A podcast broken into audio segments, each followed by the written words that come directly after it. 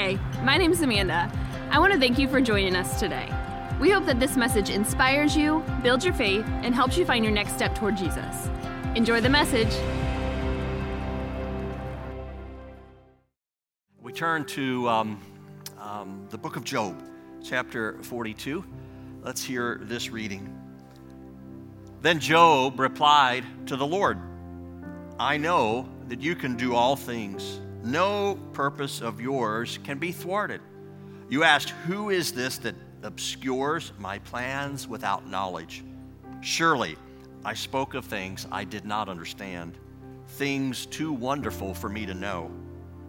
You said, Listen now, and I will speak. I will question you, and you shall answer me. My ears had heard of you but now my eyes have seen you. This is God's word for his people.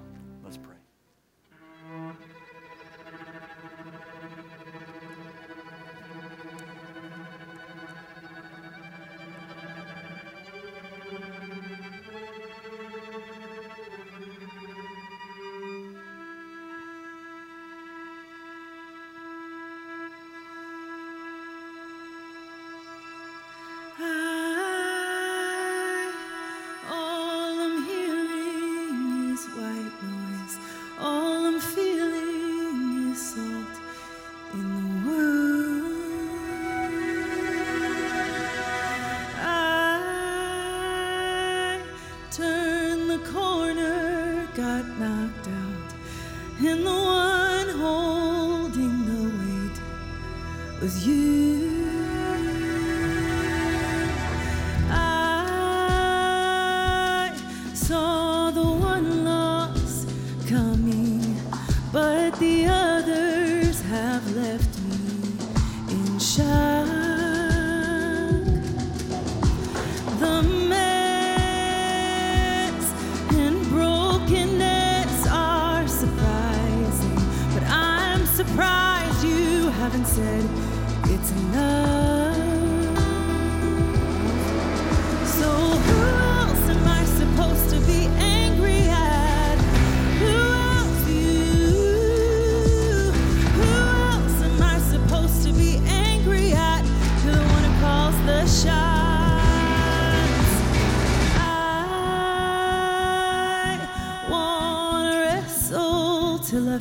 blessed, or at least until all this is remade.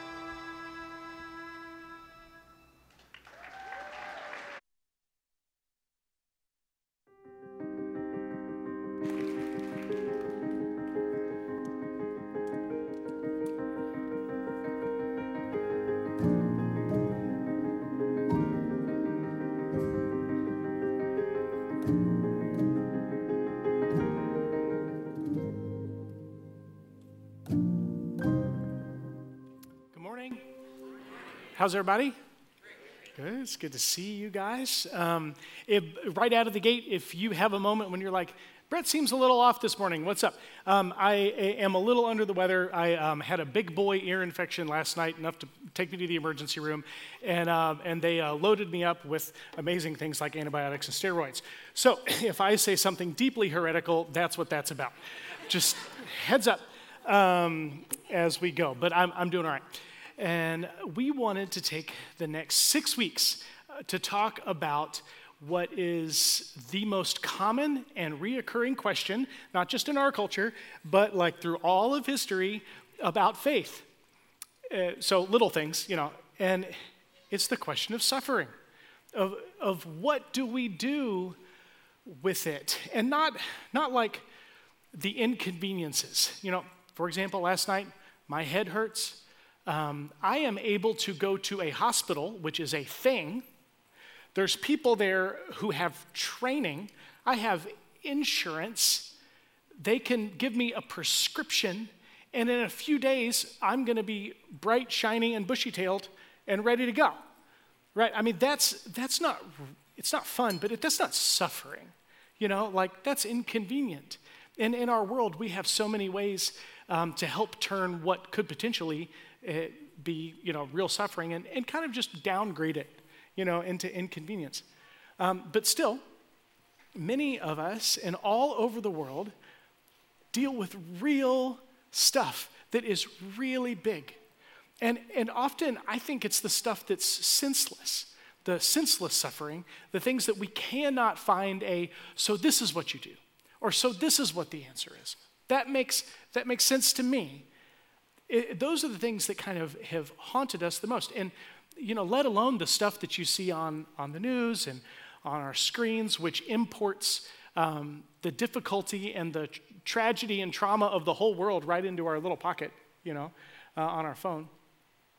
But I was just thinking about you guys and people that I know that carry some really heavy stuff. Like, why do some people struggle so much with certain sins and destructive patterns that other people just don't in the same way? Maybe their sobriety is so fragile, and there's not really a reason why. It seems senseless. I, I know people, uh, wonderful people, that they deal with health issues and disability. Um, over and over again, you, people have lost loved ones either, either to illness or murder in our congregation. Uh, I was called um, a woman in our congregation, friend of mine that I really respect, Paula Miles, and uh, to talk with her a little bit about this. And um, wonderful family, they love the Lord. Um, they had many years ago they had a, a, little baby girl named Faith who who didn't make it to her first birthday. And and the struggle that that put their family through. And then just a year ago, their son in his early 20s, Creighton, one day, just out of the blue, um, has a stroke. And they found out that there had been a fungus growing in his brain. That's a thing, apparently. And it broke off, traveled around in his system, lodged in his heart. And he needed both serious brain surgery and serious open heart surgery at the same time. And he's going to make it. He's all right. It's been a year today, I think, from the surgery um, which, is, which is pretty awesome. But can you imagine as a family going, here we go again? Here we go again. And when we're not busy distracting ourselves with all of the ways that we do that, from you know, sugar to lattes to Amazon, we realize that, that the world, guys, like sucks. Not all of it. Some of the world is great, but a lot of it is really hard. And what, how do we answer that as people of faith who believe that God is good? A, that God is there, and B, that He's good. It wouldn't be hard if we didn't believe those two things. God's not there, that's easy. God's not good, someone could say, Well, I figured that out on my own. You know, that, that if we want to hold those two things, it's quite the challenge. And I want to do something that's probably a little on this side of impossible and dive into um, a book in our scripture that is wrestling down some of these same things. Now, it's quite the odd book. Um, I'm talking about the book of Job. And it, it is, um, I, I think for most of my life growing up in church, well meaning, Bible loving people referred to the book of Job in some ways that they were earnest about, but really weren't helpful. And I think kind of missed the point. Um, quite honestly, because people will say, well, well, that's what the book of Job is about. It's answering those questions. And so we're going to take a look and, and see if that, if that actually does that, that thing, if it answers questions for us. And so I just want to talk about it a little bit. First of all, it is our oldest story in the Bible. Interestingly enough, Moses, we, we believe, seems to, wrote um, Genesis, Exodus, Leviticus, Numbers, Deuteronomy, the beginning of our scripture. Job seems to predate Moses by about 400 years at least. That means that our oldest story, the story that, that we've people have been holding on to for that comes up on almost 4,000 years ago. People have been holding on to this story. It is the question of suffering. That's the thing that we, we could say we started scripture with that one. What do we do with this? How are we going to wrestle this down? Secondly, people um, have been asking for those thousands of years is this, is this history? Like, did this actually happen? Um, is, or is it like a parable? You know, it, it's a little tough to tell, really, um, for a number of reasons. Uh, first of all, Job is not an Israelite. Um, and no one in the story is from Israel, which makes him completely different than every other book in all of Scripture. Um, every other book in Scripture is about um, the Israelites and their, and their journey with God. Um, Job is not one of those people. Second of all, the land of Uz, which is where he lives, and that's actually the inspiration for the name the land of Oz. Um, he lives in the land of Uz, which means like the land of teaching or instruction, which is a little fuzzy. And, and out of 42 chapters, we get two chapters of story at the beginning, which got 90% of the press of what I heard about the book of Job. And then at the end, there's a little half chapter. And it's really 40 chapters in the middle. Like the whole thing is, is pages and pages of poetry, maybe even songs of people having this conversation about suffering. It's, it's almost a little like, like, a, like a dramatic, like an opera like there's, there's this setting maybe you could see on the stage of people that have gathered in front to try to wrestle down. And the audience is sitting looking in, saying, What's going to happen? There's this little prologue, there's this little epilogue. The most in the middle is, is poetry and or music about trying to struggle through the question of suffering. Now, someone might be a little off balance and saying, like, how could you say that's not history? Well, um, I think it's probably a dramatic retelling of something that was historical. That's my, that's my guess. And it's scripture, so it's Holy Spirit inspired and filled and given to us for a reason. Jesus read the book of Job and treated it as scripture.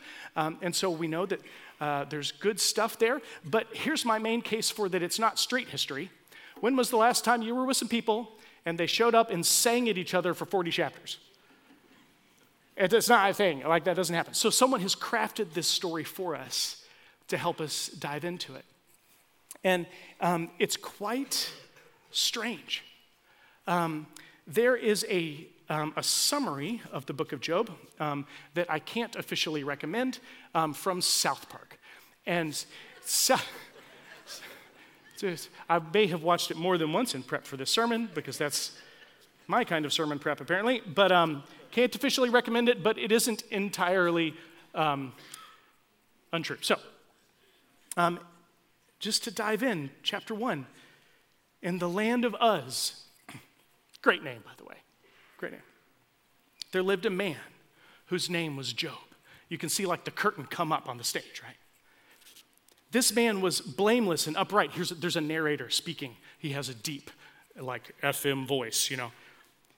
He was blameless and upright. He feared God and shunned evil. Listening, uh, they are giving this guy mountains of praise, blameless, feared God, shunned evil.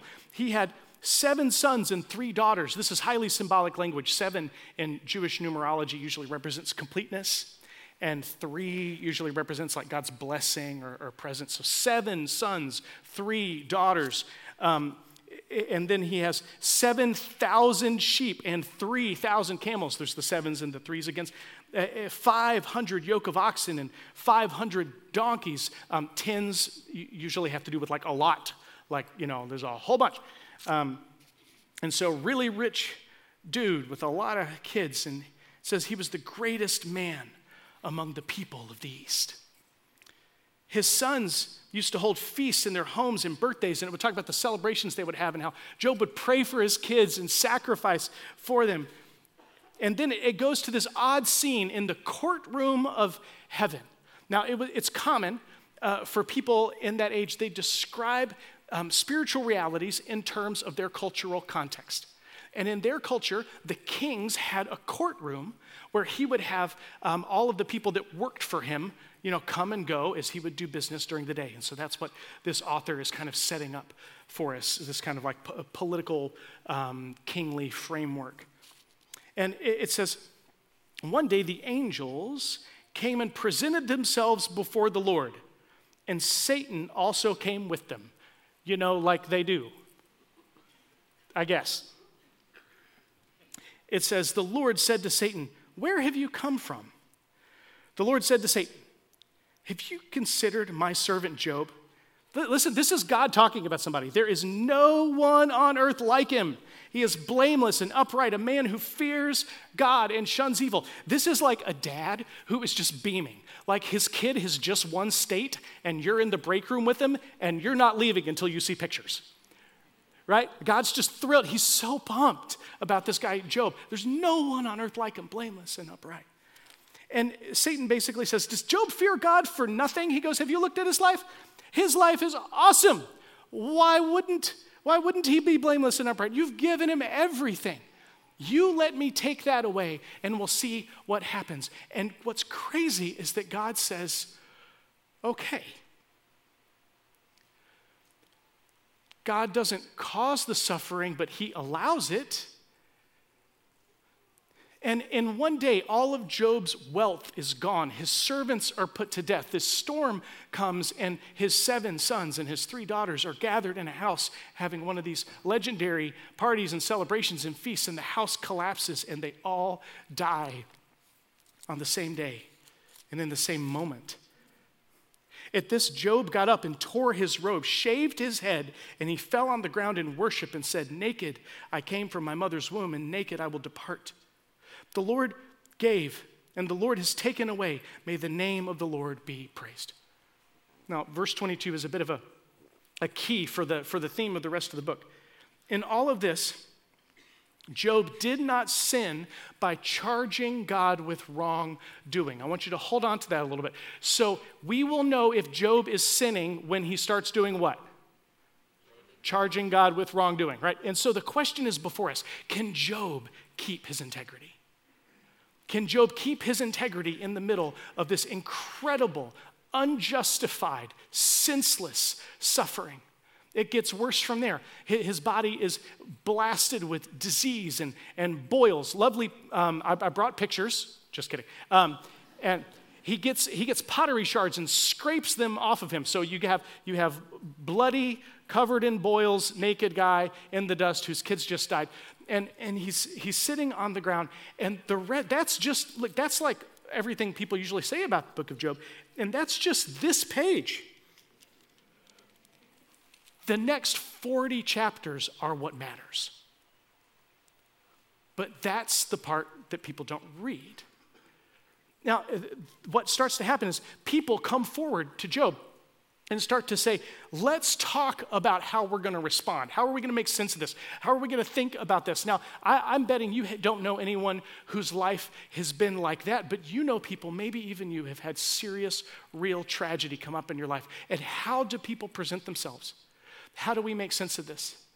First on the scene is Job's wife. And in chapter 2, verse 8, um, his wife, sorry, verse 10. I lost it. Nine. There it is, in between eight and 10. His wife said to him, Are you still maintaining your integrity? This is, this is a blast. Curse God and die. Have you ever had that friend? The nuclear option friend? Right? I mean, just everything's like, well, I guess we're going to have to drown somebody, aren't we? I mean, like, And his wife shows up and he says, Why are you holding on to your integrity? Which is the question of the book. Can you hold on to your integrity? Curse God and die. here's here's um, how, how, I would put it. Look, you, when, when the world seems to be falling apart, there is somebody, and can you blame them, that shows up and says, God is the worst. To heck with it. That's the Brett Cheek paraphrase there. God is the worst. You know who sucks at his job? God. Look around. We, we, got, we got whole countries invading other ones and bombing the population. We got kids that, that die of leukemia. You know, I mean, people rail against the suffering of this world, and one way to respond is to say, God is asleep at the wheel. So let's just tell him what he can do with that and try to live however we can.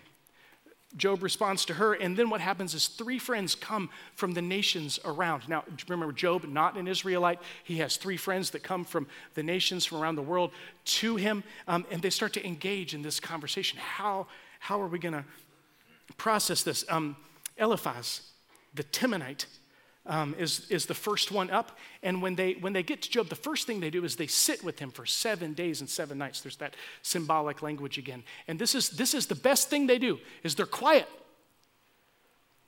How, do, how many of you know when someone is in deep suffering, show up, bring a casserole, and shut up?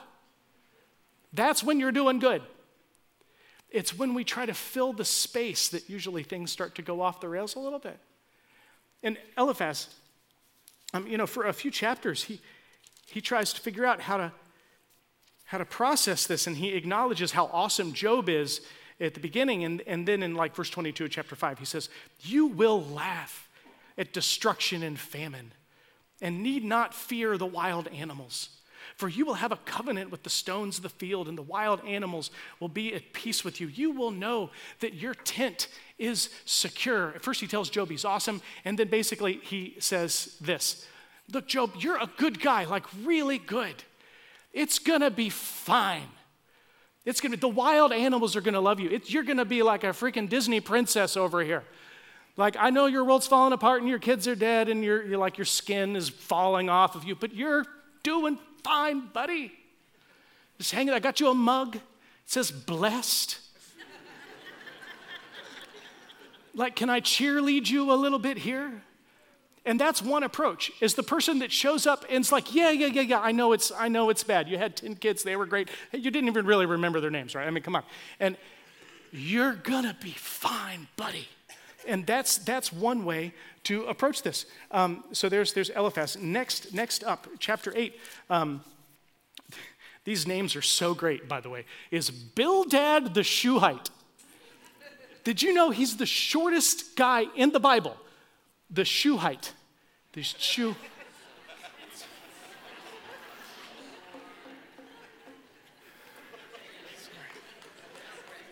Okay. He's an angry elf. And and the Bildad hits the scene. And he says things like in chapter 8, verse 3 Does God pervert justice? Does the Almighty pervert what is right? When your children sinned against him, he gave them over to the penalty of their sin. Chapters. He's processing this.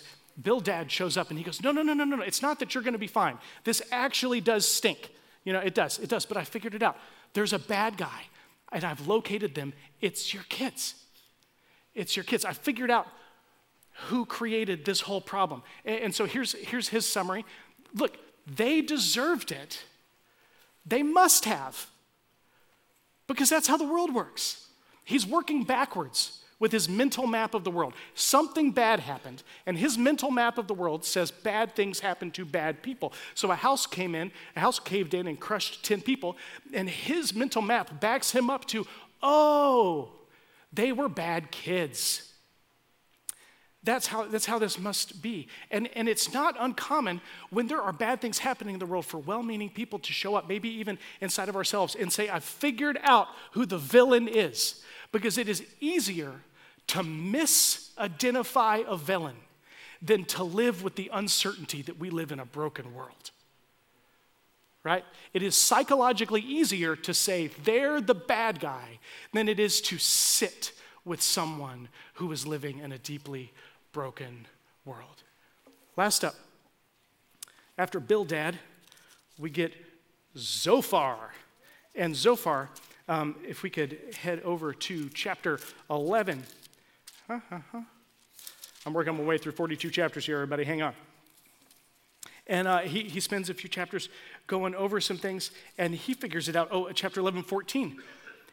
If you put away the sin that is in your hand and allow no evil to dwell in your tent, then free of fault you will lift your face and stand firm without fear. Zophar says, I got it, I got it, I got it. It's not your kids, because bad things do happen to bad people, but I notice it's not just them that bad things happen to. You don't seem to be having like a real chipper day yourself here. So, so I think I figured it out. You deserve it. You deserve it. And, buddy, you just need to repent. If you would just tell God you're sorry, oh man, oh man, he would, he would fix you right up.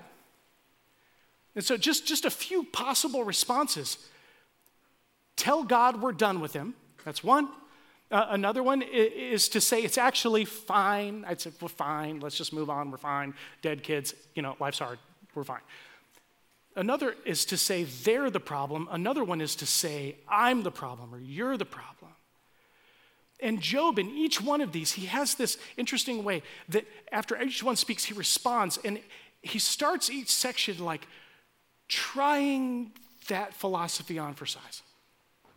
He kind of seems to have this maybe you're right.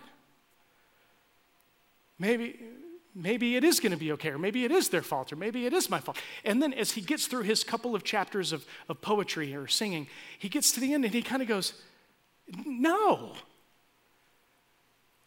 that doesn't work. That doesn't fit. And he starts to stand up for his kids or himself. And he, he continues to struggle. Um, and then we get to like verse 16. I mean, chapter 16 is maybe where some things start to tilt. Uh, did you ever have some friends that are such good friends um, that you can just let them have it? No one has friends like that? Yes. Okay, a couple of you have friends like that. Chapter 16. I have heard many things like these. You are miserable comforters, all of you. You're all bad friends. Will your long winded speeches never end? Like, just shut up. What ails you that you keep on arguing? And Job, something starts to tilt. And, like in verse 7, you know, this question of can he maintain his integrity? Surely God, notice the subject has changed. You have worn me out.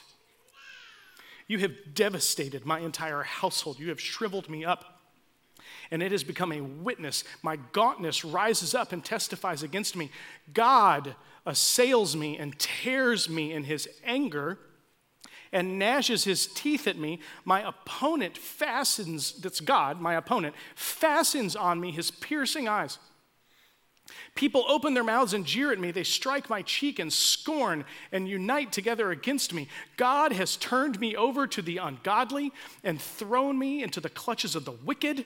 All is well with me. I am a good person. All is well with me, but he shattered me. He seized me by the neck and crushed me. He has made me his target. How comfortable is everybody right now?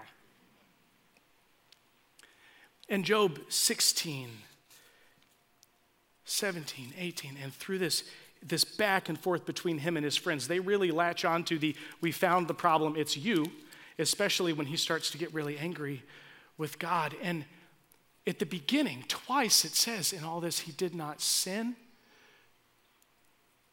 But now he seems to start to be unraveling. Because who can take this for forever? Chapter 30. Um, oh, by the way, in chapter 28, there's this little break. Um, someone starts singing or, or, speaking. We don't know who. Um, it's just kind of like the voices from the, and they come out, and um, in my mind, it's like the Oompa Loompas you know, after like one of the kids turns out to be terrible and they get hauled off, the Oompa Loompas come out and sing a song about the lesson we're supposed to be learning. There's Oompa Loompas in this, just so you know. And, and they come out and they, they basically say, everyone is really messing this up. That's, that's 28. And then we get to Job in his final defense. Verse 18 In his great power, God becomes like clothing to me. He binds me like the neck of my garment and throws me into the mud. I am reduced to dust and ashes. I cry out to you, God, but you do not answer. I stand up, but you merely look at me. You turn on me ruthlessly. With the might of your hand, you attack me. You snatch me up and drive me before the wind. You toss me about in the storm. I know you will bring me down to death to the place appointed for all the living. Surely no one lays a hand on a broken man when he cries for help in distress. And what I, I, think started off as like him being able to not accuse God of wrongdoing, guys, if that isn't it, I don't know what is. You know, some people have said, you know, Job never, never gets mad at God. Like, ah, did you stop at chapter two? He's furious and he says, I figured out who's at fault. It's the big guy. And like in 31, oh, that someone to hear me. I sign now my defense. Let the Almighty answer me. Let my accuser put his indictment in writing. He's saying, God, I want to look you in the face. I deserve to see the person that has wrecked my life. I want you to show up. And in this moment, I think we could, we could say that Job has officially crossed that line. Can he take it? Can he take it? Can he take it? Then he can't. And God shows up in chapter 38 there's a guy named Elihu who shows up and talks, young guy, rambles his mouth. God totally cuts him off. And in 38, God shows up and he says, The Lord spoke to him out of the storm. And he starts saying, God, Job, where were you? Where were you when I hung the stars in the sky and when I set the sea's boundaries? And where were you when I, when I populated the world with the animals? Were you with the wild mountain goat when she gave birth? That's not a question I normally ask people. And he starts to respond to Job, interestingly, with firmness, but not anger, perspective, maybe. In chapter 40, God is, has been going for a while, and the Lord said to Job, Will the one who contends with the Almighty correct him? Let him who accuses God answer him. Then Job said to the Lord, I am unworthy. How can I repay you? I put my hand over my mouth. I spoke once, but I have no answer. Twice, but I will say no more. The Lord spoke to Job out of the storm. And see, there's this like, God, we want answers. And it's interestingly, when God shows up and Job sees him and hears him, Job says, I have no answer, but I wanted to see you, and now I have. And then as things wrap up, the, per, the people that God is severely upset with are the three friends. They get blasted by God Almighty for being on their high horse. And he tells them, You need to sacrifice and repent, and then you need to have Job pray for you to be made right with me again. In chapter 42, Job says, You said, Listen now, and I will speak. I will question you, and you shall answer me. My ears have heard of you, but now my eyes have seen you. Therefore, so because of God's presence, he says, Therefore I despise myself and repent in dust and ashes. Then Job gets rich again, and all your questions are answered, right? Everybody's good? What is that about? Why is this the, the opening story of our scripture, not in how we've organized our Bible, but in terms of time? What, why is this the first question? The first question that people start to wrestle with as we put scripture together are saying, hey, I've checked out the world, kind of sucks. What do we do with that? God, where are you?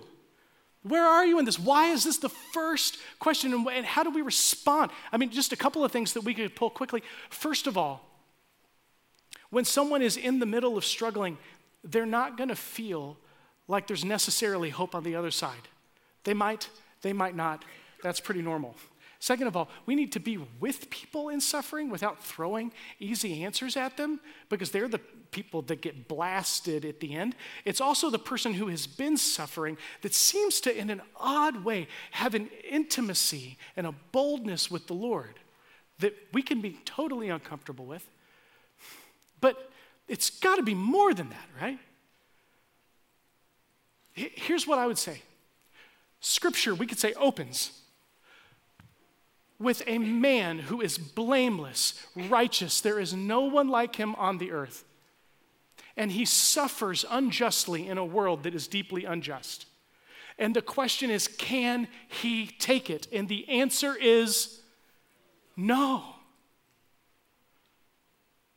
He breaks.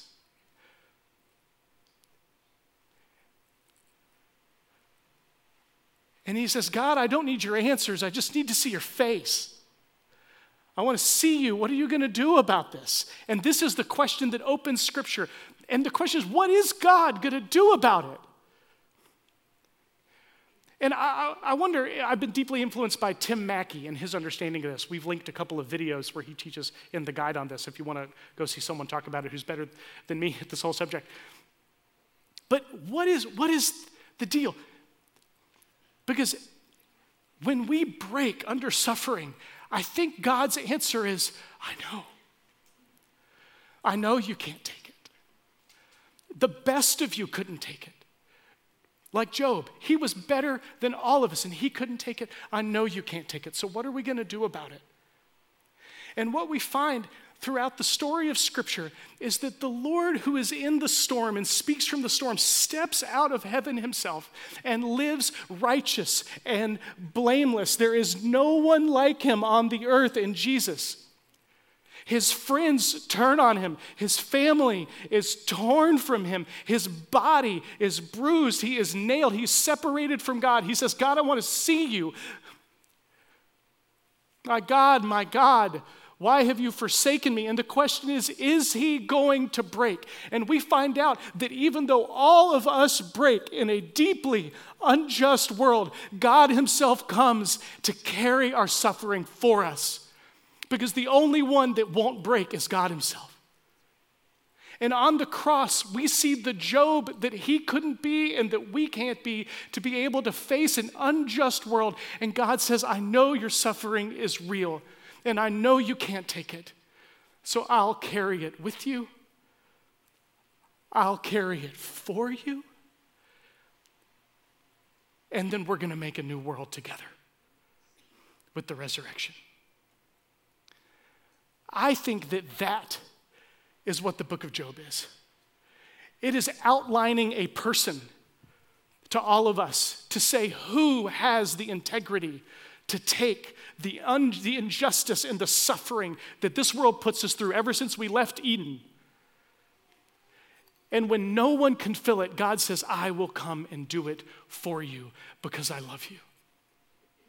In, in Romans, on the other side of, of that, as people are trying to make sense of this righteous and blameless one who was able to carry our suffering for us and make a new way to create a new heaven and a new earth. In, in verse 6 of chapter 5, it says, You see, at just the right time, while we were still powerless, who has, who has the power to be able to take the world as it is?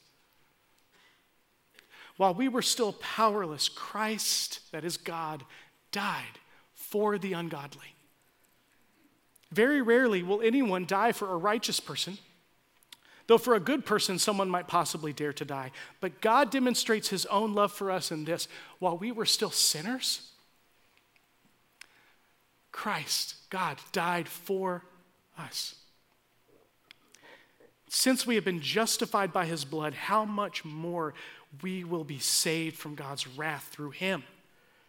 For if, while we were God's enemies, while we were railing against God, we were reconciled to him through the death of his son. how much more, having been reconciled, shall, shall we be saved through his life? Not only is this so, but we also boast in God through our Lord Jesus Christ, through whom we now have received reconciliation.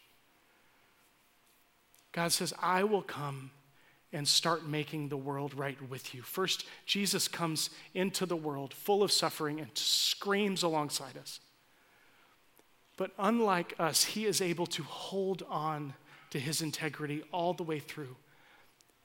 And God says, I know it's not fair. He has allowed suffering on his people, and he allowed suffering on himself. And carries it to the cross to make the world new part of maybe the, the Job's life getting partially restored at the end. Maybe it's this foreshadow of the world to come that God is going to put our world back to rights eventually. And what when I was talking with Paula on the phone, she said after her daughter Faith died, one of her friends gave her this phrase that she held on to. She said, Your suffering is not eternal, even if it lasts your whole life. Your suffering is not eternal, even if it lasts your whole life, because our life isn't the end. There is life on the other side of this one that will go on forever in a world made right where we have not left Eden and where God has held heaven and earth together by his love and we have said yes to him. I'm ready for that day to come. I think Job sets up all of the drama of history and says, What are we going to do with the fact that we can't take the world that we've created in our sin? And the God who's in the storm says, I've got an idea. I'll come down to you. I will suffer with you and for you. And through my resurrection, we will make a new world together. Now I'm in. And I want to be a part of that work with you. Let's pray.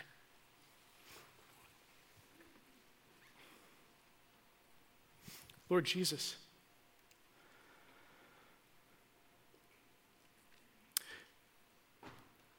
we, we honestly can't take it. I mean, a lot of days we get glimpses of, of Eden, of heaven and earth kissing. A beautiful day outside, snuggling on the couch with a kid. Great meal with friends. We get this glimpse of heaven and earth together, of Eden again. But most of the time, we're living out in a world that is hard to varying degrees. Jesus, I am so grateful that you did not stay up on the clouds and wait for us to figure out how to get back to you. But you pursued us all the way to the cross, to the empty tomb, and to a new heaven and a new earth and you invite us on that journey. God, help us to lay down our cheap philosophies and our attempts at making the world snap together and make sense for us so we can get through another day without thinking about it. God, we lay that down. And we say, we need your presence. Our, our ears have heard about you. God, we we need to see you with our eyes. We want your presence, Lord Jesus. Thank you, God. Amen. If you enjoyed today's message, make sure to subscribe to this channel. Feel free to share this with others that God has put on your heart. To learn more about LaCroix Church or to find your next steps, head to lacroixchurch.org. Thanks again for checking us out, and we hope to see you soon.